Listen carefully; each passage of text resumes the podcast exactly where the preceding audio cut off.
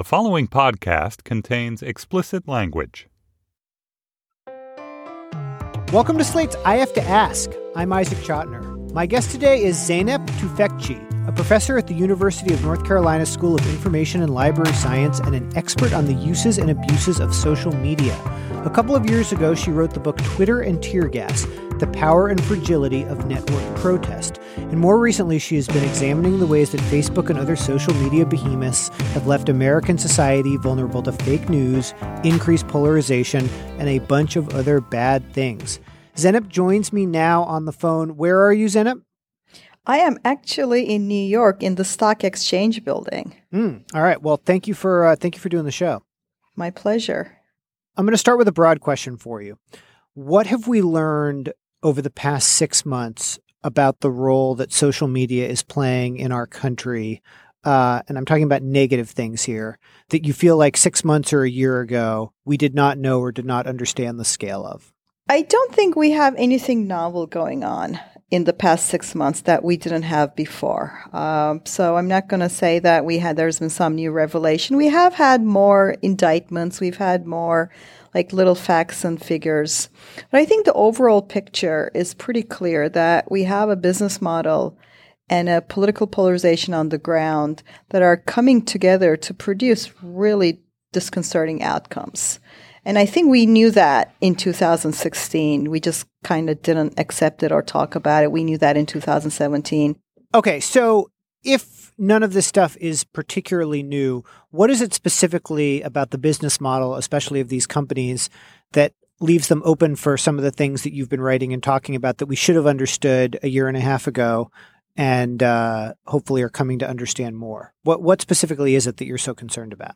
Right. So the first thing, first part is that if you have any kind of system where billions of people are uploading content, right, it's going to be a challenge, right? So um, very often they will respond to the criticisms of their business model with saying, "What can you do at the scale?" So it's true; it would have been a challenge under any business model.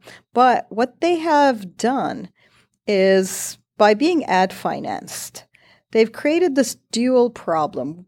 The first part of the problem is that the user is not the customer, right? So your attention is the product being sold, which misaligns your incentives, right? The company's incentives and the user's incentives are not necessarily the same here. They just want you to keep you on the site.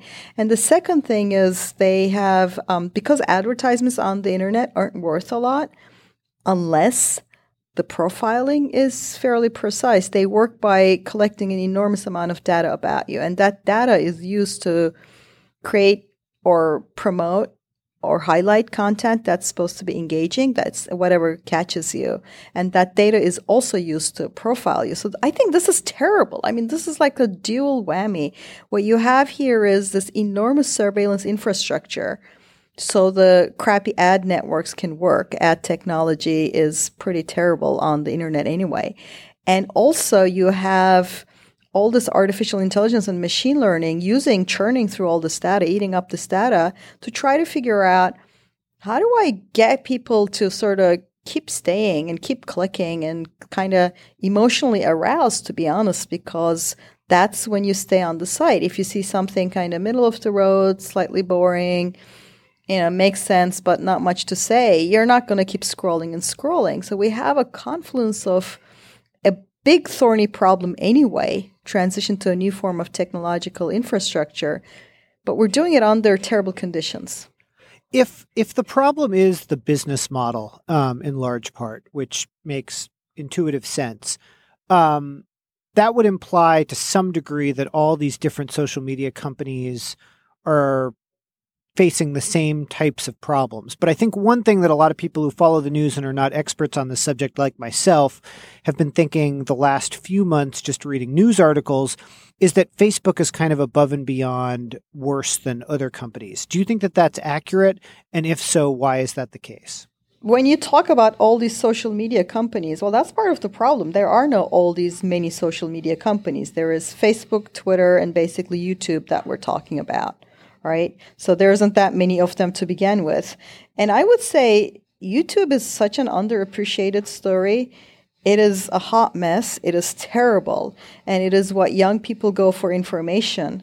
And they're fed, recommended, a steady diet of terrible, horrible conspiracy to alt right to really hateful stuff around the world. So, I mean, if I wanted to guess, is Facebook versus YouTube better or worse? It would really be a hard one for me. You know, Facebook is terrible in Facebooky ways, and YouTube is terrible on YouTubey ways. And Twitter has a whole other host of problems. I don't think any of them are really sort of standouts. And but what you just sort of asked me highlights the other problems that they're so centralized, right? So we have this tyranny of couple of emperors, basically. You know what Mark Zuckerberg decrees important for Facebook ends up being what drives the public sphere. You know, Facebook pivots the video, quote unquote, which turns out to be somewhat faulty numbers. They got their numerator wrong, which is an insane kind of error to make, but I digress.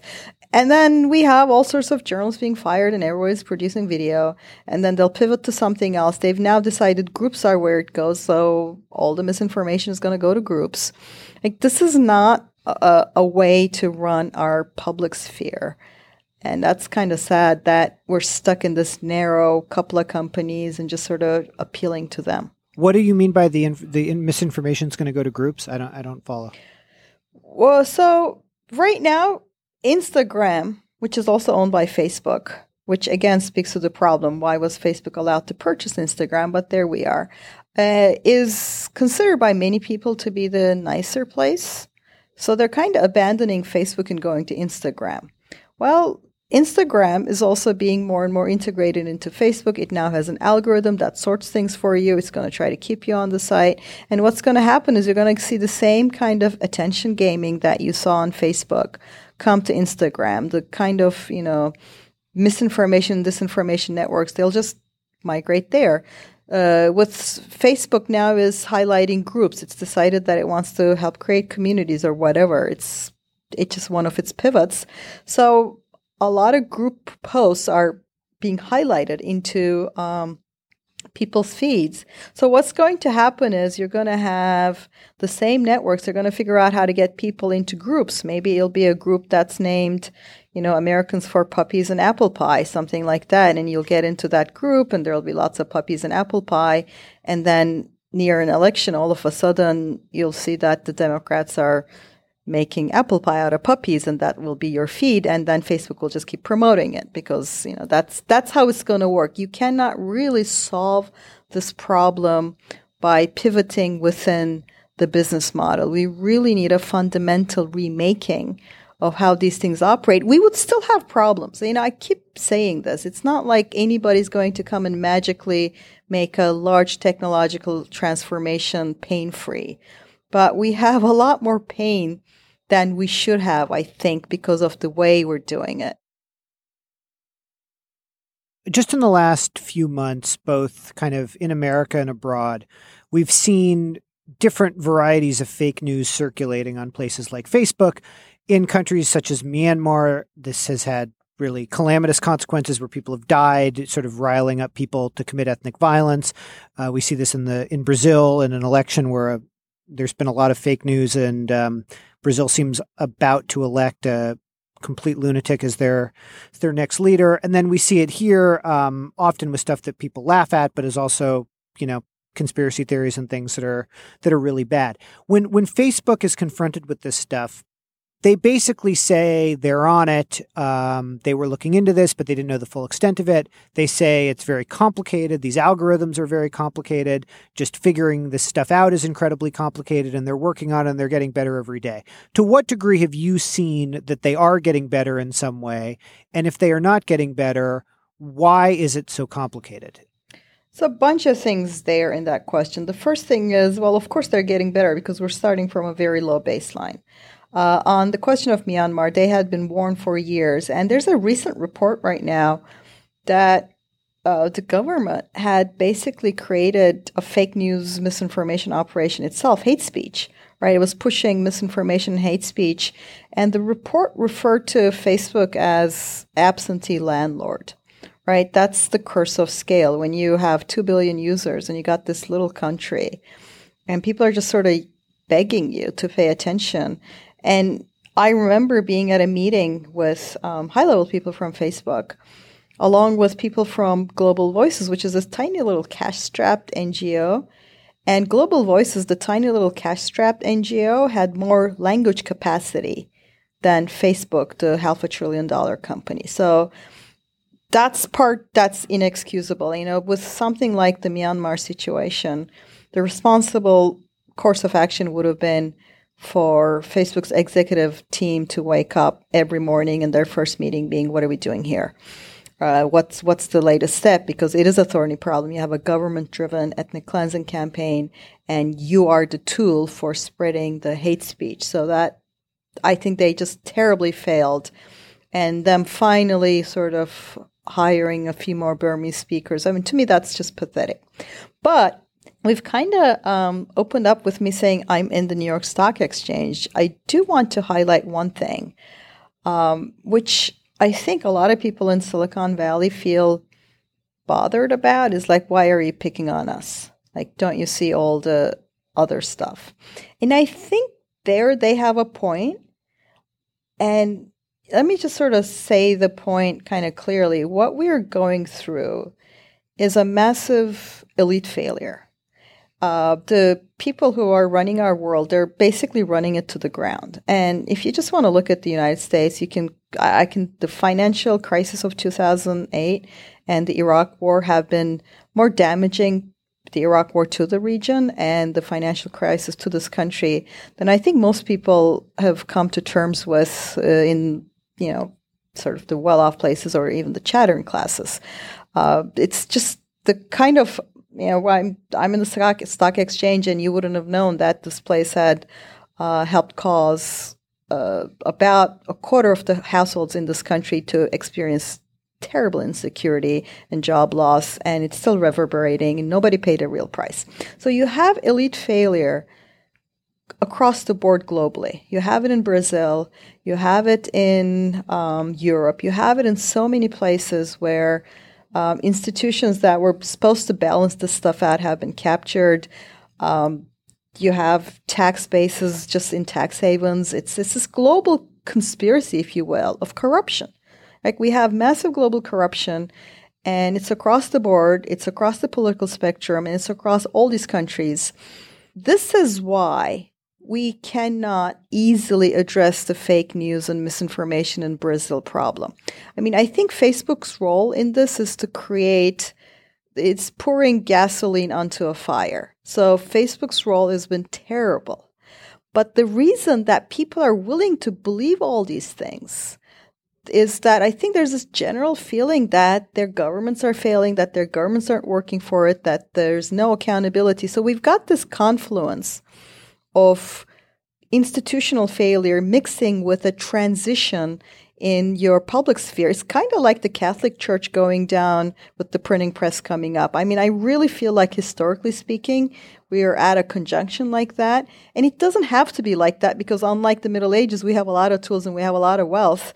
And this is why it kills me that we're not taking a lot of straightforward, simple stuff that we could do to address the technology side. And there's a lot of straightforward stuff the sort of the global elites could do while still remaining so powerful and wealthy. That's not being done. It's it's this historic frustrating moment to see Silicon Valley, the new elites, come together with just on top of the failure of the old elites and kind of run things to the ground, to be honest. Right. So then, what what could those elites, uh, to start at Facebook, for instance, do that they're not doing? I mean, I think in, if you want to talk about the Silicon Valley part, um, the best thing they could do is figure out how to change their business model to align their interests with the interests of the users and the public sphere. Now, take Google search, right? Uh, it's still a monopoly, and that has its downsides, and Google's making all that money. And so just leave that aside for a second. When you search for something, Google's interests aren't to feed you misinformation or keep you on the site forever. All right, so you go something, it tries to show you stuff, and then you click away. There, your interest in Google interest is a lot more aligned than, say, when you go to YouTube and you watch something and three autoplays later you're in the moon landing never happened land. It's the same company right? It's the same company. They've got the same ai people they've got the google brain people but in one part of it the business model and the user interest and the public interest are somewhat aligned and you get good results they even got rid of the content farms on all the places that were really polluting google search and they took a bit of a financial hit briefly but it made Google even stronger. If anything, it made it a stronger monopoly, which, again, another question. Uh, so it just shows you how significant it is when how you make your money interacts with how you do things. If you change the business model, then you could have a setting in which the interests of the public are prioritized. We could have all sorts of different kinds of algorithms, not just these ones. We could have a lot more user choice. We could have uh, right now, because of um, sort of profitability concerns, they have very little staff. I mean, Facebook is was just twenty thousand last year, I believe, and it's try, trying to hire, but it's still a tiny, tiny company. Let me ask you this though: if if Facebook and these companies are going to keep the business model that they have right now, mm-hmm. And they're not going to do anything about it, with it with under that paradigm or under those constraints, whatever you want to phrase it, how capable are they of solving some of these problems that you've been writing about? If you were running Facebook instead of Mark Zuckerberg tomorrow, how good a job do you think you could do on fake news, whether in Myanmar or in the United States, if you had, you know, if you were running the company and you had a couple years to work on this problem, but you were keeping the same business model? So the first thing I would do would be to make things a lot more frictiony. And that wouldn't please like that would not be great for my stock price because it would just bring down sort of monthly usage numbers probably. Uh, the problem with facebook is they keep trying to solve everything within themselves by making themselves somehow better or more relevant or do the right thing. Whereas sometimes the reality is some of the best interests of the users are not to be on Facebook forever, right? It's to sort of say, all right, you know, here's some information, here's some connection with your friends, here's a few updates from um, a few things, and here's some more credible news sources, and off Facebook you go, right? Right now, it's just too easy to share. It's too easy to click. It's too easy to find endless, nice, interesting, outrageous, cute, this and that. Like I would, if I ran the place, and Mark Zuckerberg has controlling stock, so he doesn't have to care about the stock price.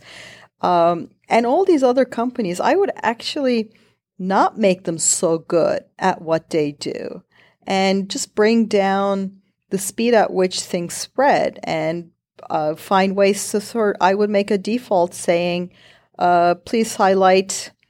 You know, make a list of across the political spectrum uh, news sources, credible sources, and you can just sort of ask the user, we're going to highlight these. Is this okay with you? If somebody wants to go find something else, by no means am I advocating censorship. But you could have a bunch of defaults that are good for the user, good for the public sphere, and you could go from there. Uh, a lot of that, though, would make people stay less on the site. And I don't think that's a bad thing. I want, like, it's like Google search. I want to find what I want to find, and I want to be off it. On Facebook, uh, which I use, I want to connect with a few friends.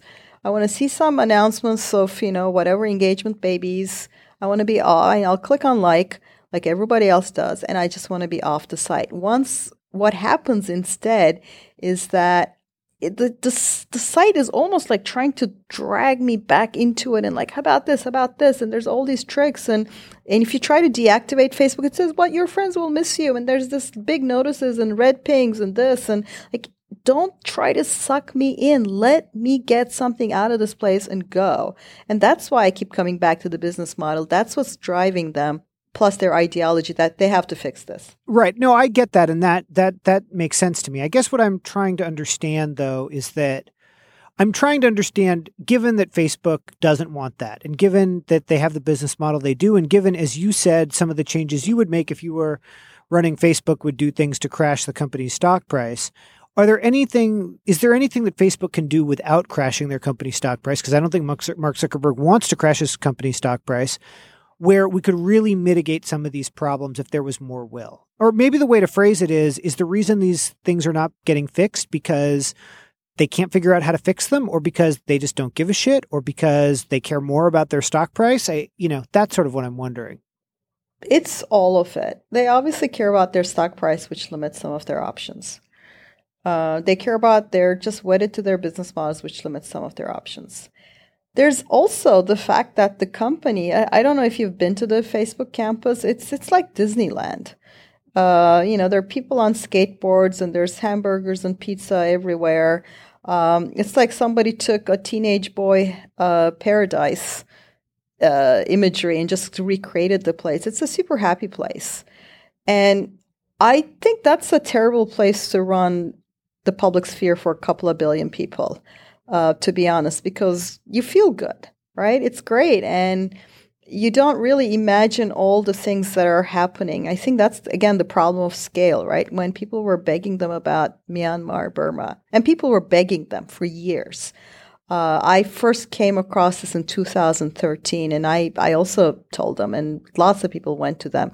As far back as then. It just seems so far away. Like it's these little places and they're just little dots in your servers and you don't really f- understand. And a lot of these people are young and they're making great salaries. They're working in one of the most exciting companies in the world. So there's a lot of ideological blindness in silicon valley partly because it is you know such a well-off place and the companies are so cheery and nice places to work. You don't really it's hard to comprehend the gravity of what you're messing with, to be honest, which is uh, people's information flows and social interaction. So the ideological blinders are there. Now, if you also had no ideological blinders, it still would be a hard problem, on especially under this business model, because you know you have billions of people uploading content. But again, I think um, why not let the stock price go down a little? You know, the company would be super fine if it wasn't worth half a trillion dollars in the market, uh, everybody working there would be totally fine. They would be, you know, better off than almost all of humanity. And we just have a better product. The chasing the stock price has been terrible for Wall Street. I mean, look at Twitter's bot problem.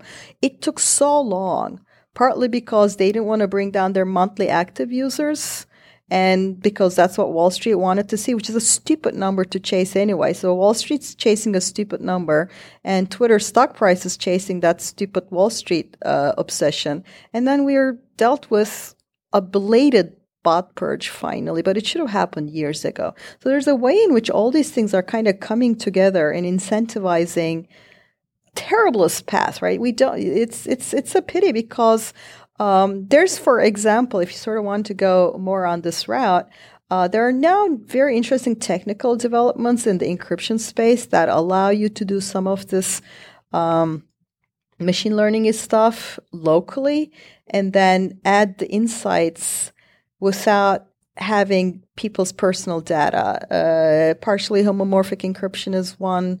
Uh, interesting thing that's happening. So you could have a lot of this sort of personalization on your phone and interesting stuff that you can do with your phone that I don't want to give up either without having, say, Google be your overlord and having all this insight into your life and Facebook being your data overlord. And it's technologically interesting. And there are people in these companies chomping at the bit, right? There are people because what they're doing is boring technically.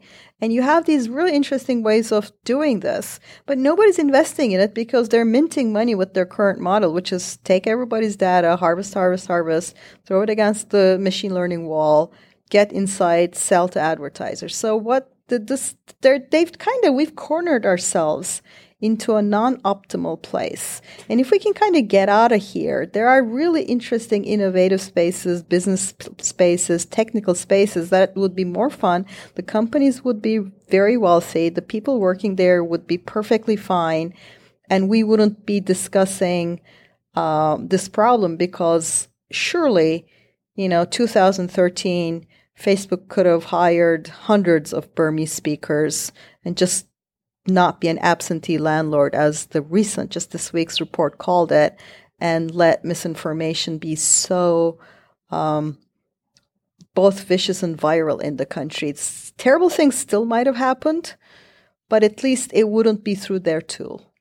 there's been some complaints among conservatives that uh, social media is biased against them, and Facebook and Twitter are all run by liberals who want to brainwash their users, etc.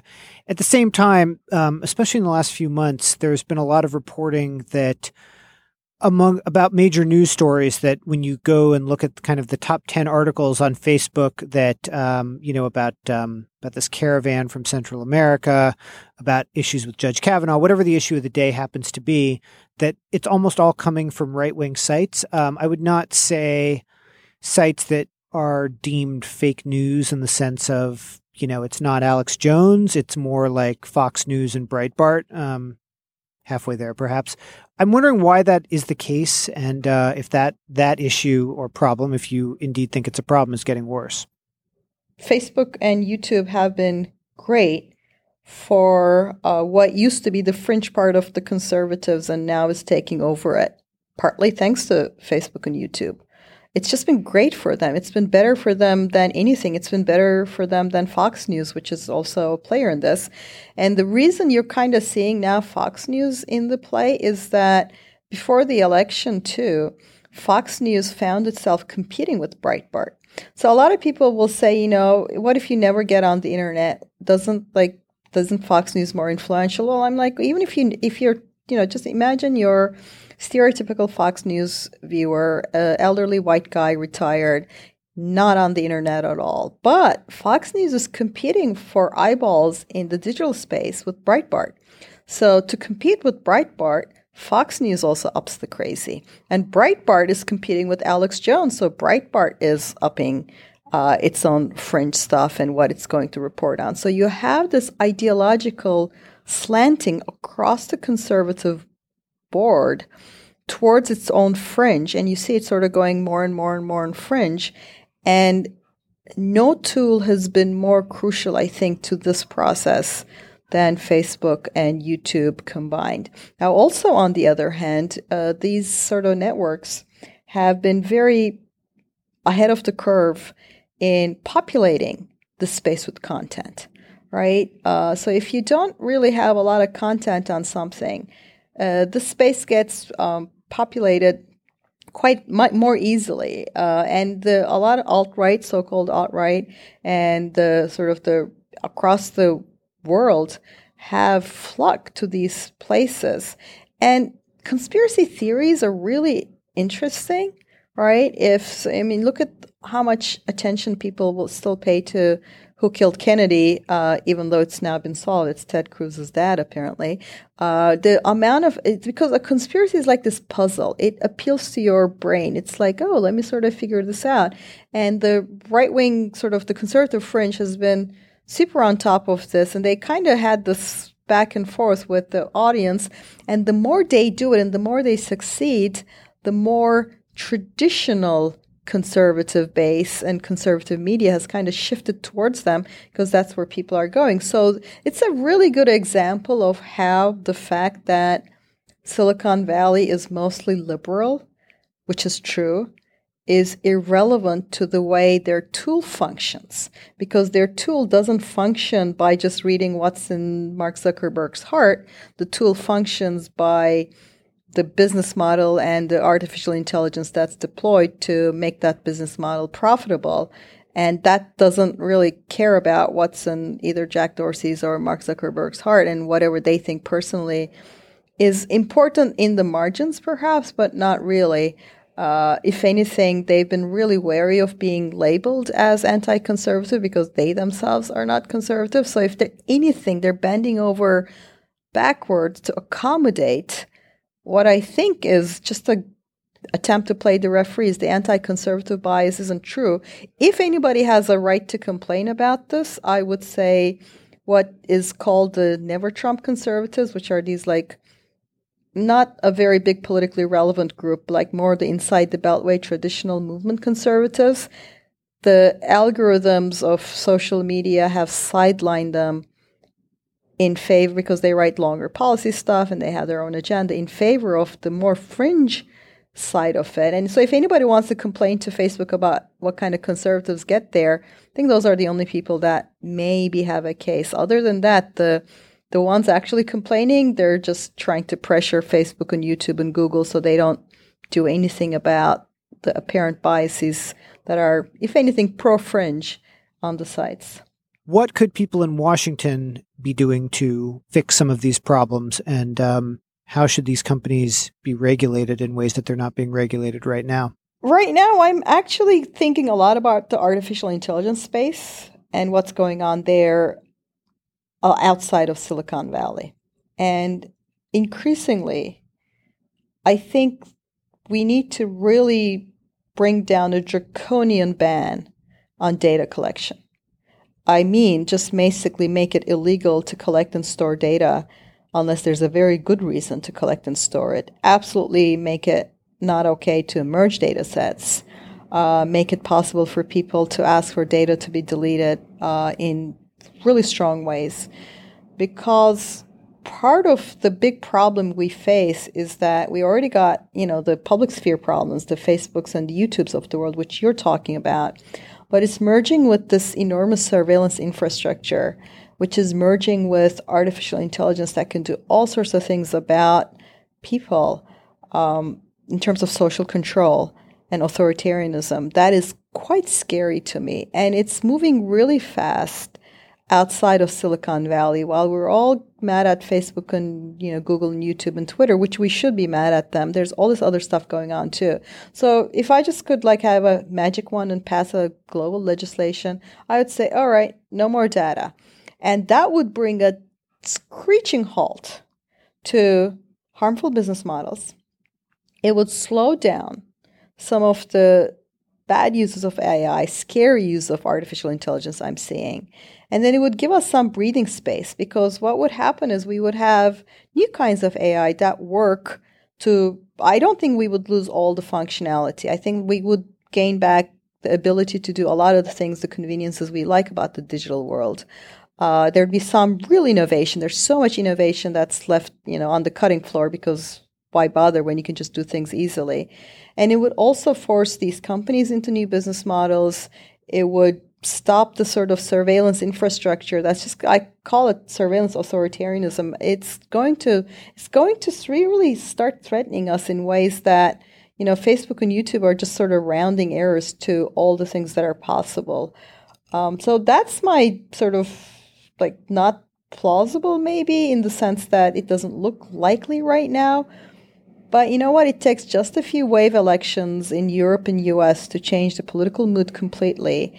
And I think in retrospect, like it, not in sort of sort of our future selves, they're going to turn back at this point when we let all this data about all of us be collected and merged and sold and traded, like the time where they would in Turkey when I was a kid, they would wash kids in DDT if there's a lice epidemic, they would just dip the kids in DDT, right? This is insane, of course. It's like terrible, uh, strong, potent pesticide. You should never do it. But people didn't really know better, right? You know, here's a tool, kills the lice, and they would do it. And DDT, they was just used like a household cleaner or shampoo. Um, there's that. was a phase in our world where we, you know, people chain smoked, uh, even claiming it was for health. There was all these things we did. When we look back, we're like, how on earth did we do this? How on earth did we let things get to this point? And I think we're there with how on earth do we let so much of our data be collected and surveilled and merged and traded like this. It's not it's terrible in so many implications, especially with machine intelligence coming down the way. And there's a lot of stuff that needs to be done on the AI side in terms of legislating the use cases, the limits, and all of that.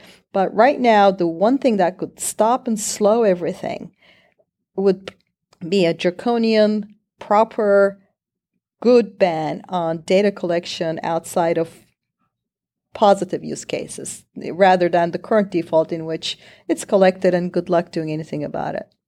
And what about treating these companies as monopolies that need to be broken up in some way? So the fact that they're monopolies, pretty true. But you have to be careful, right? Uh, after I said all of this, I have lots of friends on Facebook. I have lots of friends at Google. And very often I find a lot of good people struggling to try to figure stuff out and holding back. Like the kind of these terrible uses of AI that I just talked about, they they're holding back on stuff. That's what I mean. There's so much worse things they could do. So if you break up Facebook without changing the data collection or data use or AI use regulations, what you could end up is five competing horrible mini Facebooks, right? Imagine Facebook without uh, somebody who controls the voting um, stake and can say, well, you know what, I'm going to do things a little better. Like imagine five competing Facebooks with nothing to bar them from a race to the bottom or five competing YouTubes. I would actually be worse. So while I think antitrust is important, I think if it came first without fixing the data use, AI use, data collection stuff, I feel like it would get us to a worse place because still Silicon Valley listens to critics and tries a little bit of sort of a f- broken up version of it, just competing version of it, might not even care and might do so much more terrible stuff with it. I mean, in, at the end of the day, we still have companies that feel bad when they don't do the right thing, and that's not a given. Like there, there's no reason we're you and I and all of us, to be honest, we're just mosquitoes to them if they decide we're just mosquitoes to them, you know, like little pesky things. So, what you need first, I think, is real legislation with tooth about the practices. And if that came along with decentralization, that would be fine. But I feel like if we sort of worked on the data part of this first, there would have to there would be more competition because all of a sudden they couldn't just do what they're doing as as is. So that would be a big shift to begin with. Zeynep Tufekci is the author of Twitter and Tear Gas The Power and Fragility of Network Protest. She also writes occasionally for the New York Times and uh, tweets a lot about all of these issues that we were discussing today. Zeynep, thanks for making the time and uh, doing the podcast. My pleasure. Thank you for inviting me. And that's our show for today. I Have to Ask is produced by Max Jacobs. Our theme music was composed by Doug Chase. Special thanks to Topher Ruth at Northgate Studios here in Berkeley. If you have an idea for a guest or you just want to let me know your thoughts, email me at ask at slate.com. That's ask at slate.com. You can also follow me on Twitter at iChotiner for information about the show.